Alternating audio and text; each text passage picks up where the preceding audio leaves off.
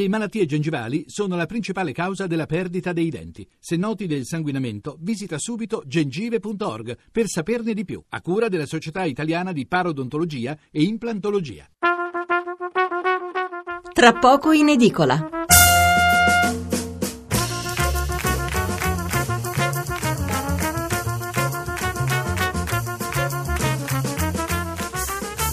Buonasera da Massimo Cecchini, di nuovo insieme a tra poco in edicola. Staremo insieme fino a venerdì, poi tornerà Stefano Mensurati. In primo piano, sui quotidiani di oggi ci sono ancora i dati sulla flessibilità, la flessibilità che ci ha concesso l'Europa, le parole del Premier Renzi che ha promesso di tagliare le tasse nel 2017 e poi l'immigrazione. Ma si parla anche degli spari contro il presidente del Parco dei Nebrodi in Sicilia e di una lettera di Cristoforo Colombo rubata dall'Italia, ritrovata negli Stati Uniti e ora di nuovo nel nostro paese. Di questi due ultimi argomenti ne parleremo anche noi. Le coordinate per partecipare alla trasmissione, se volete chiamarci, il numero verde è 800 05 0578. Se invece volete inviarci un messaggio sms potete farlo al numero 335 699 2949. Iniziamo subito con le aperture, con i titoli dei quotidiani che oggi sono abbastanza diversificate tra loro. Un primo blocco parla proprio della flessibilità in Europa, iniziamo quindi dal Corriere della Sera. Il titolo d'apertura è questo, le condizioni condizioni dell'Unione Europea. Verifica a ottobre sui conti italiani. Stesso titolo su Repubblica, l'Unione Europea l'Italia, fate più tagli. E ancora il sole 24 ore che lo articola meglio perché abbiamo l'intera prima pagina e non solo il titolo d'apertura. Il titolo è questo, Unione Europea, sia la flessibilità, ma bisogna fare di più su debito, tagli e pubblica amministrazione. Le raccomandazioni di Bruxelles, verifica a novembre, Moscovici che è il commissario europeo all'economia dice possibile allentamento anche nel 2017. Renzi nella sua video chat su Facebook dice l'Italia torna credibile e annuncia il taglio IRPEF via Equitalia. Sulla prima pagina del Sole 24 Ore troviamo anche un'altra notizia legata all'Europa, non è così buona come la prima. L'Europa torna in deflazione, ad aprile prezzi in calo dello 0,2% annuo, i ribassi maggiori per Cipro, Spagna, Grecia e c'è anche l'Italia. La Fed, che è la banca centrale americana, dice più vicino il rialzo dei tassi statunitensi, borsa in ripresa, Milano guadagna il più 1 1,23%. La stampa, anche qui abbiamo una notizia di carattere economico in apertura. Padoan, il ministro dell'economia, dice in Italia ci sono troppe banche.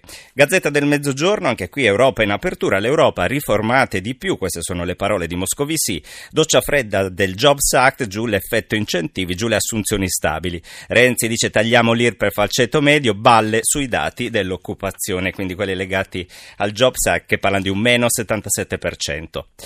Avvenire, qui inizia il blocco dedicato all'immigrazione, apre con la conferenza di Roma, il titolo è L'Africa è una priorità.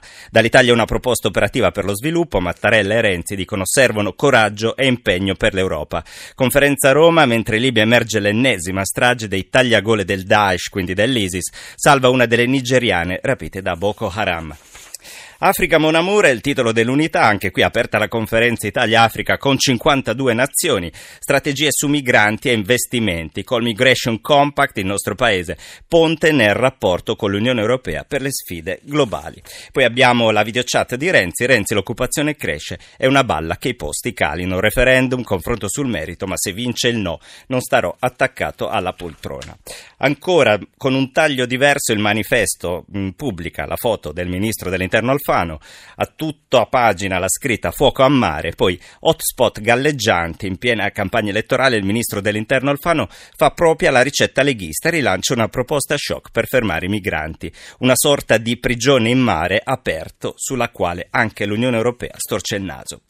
Eurabia, gli stupri in casa Merkel. L'altra notizia sui migranti, in un'accezione decisamente negativa su Libero, in prima pagina, tutta pagina, c'è la foto di Angela Merkel, la cancelliera tedesca, scorribanda islamica alla festa di Berlino, violenze di massa sulle donne tedesche come a Colonia nella notte di Capodanno, ce la siamo cercata facendo a gara per nascondere e giustificare gli orrori degli immigrati. Quindi da una parte abbiamo la conferenza per, sull'immigrazione Africa-Italia e dall'altra parte abbiamo un titolo decisamente critico critico sui migranti. Poi ecco qua l'editoriale, primo editoriale di Vittorio Feltri come nuovo direttore di Libero, Pane al pane, vino al vino, chi non muore si rivede, così scrive, e poi sopra rieccomi. E qui scrive Feltri, rieccomi, chi non muore si rivede. I lettori di Libero che fondai nel 2000 mi conoscono e sanno che si possono aspettare da me. Sbalzi di umore, molti malumori, nessun inchino al potere politico e qualche impuntatura. Quando lasciai la direzione nell'agosto 2009, gli acquirenti giornalieri di questo quotidiano erano su per giù 120.000. Oggi sono molti di meno perché il mondo è cambiato mentre la stampa è sempre la stessa stessa. Se aggiungiamo alla crisi strutturale del settore informativo l'esplosione del cosiddetto web, si comprende perché l'espansione diffusionale si sia ridotta, si è ridotta per tutti, per libero meno rispetto ad altri media cartacei. Non esultiamo, ma ci consoliamo e ringraziamo Maurizio Belpietro, mio successore e predecessore, per non aver dissipato il patrimonio che avevamo accumulato. E su Libero invece attacca il Fatto Quotidiano, che è il giornale che andiamo subito a leggere, la prima pagina è questa, Doddes, Lotti, amico di Renzi a Verdini rateizza 15 milioni all'editore deputato di Forza Italia. Il governo gli spalma i debiti e Angelucci gli regala libero. L'accordo è stato siglato a Palazzo Chigi. L'editore darà 1,5 milioni l'anno di euro, quelli ricevuti impropriamente dal Dipartimento per l'editoria all'epoca in cui la sua società otteneva fondi pubblici sia per il quotidiano di Belpietro sia per il riformista.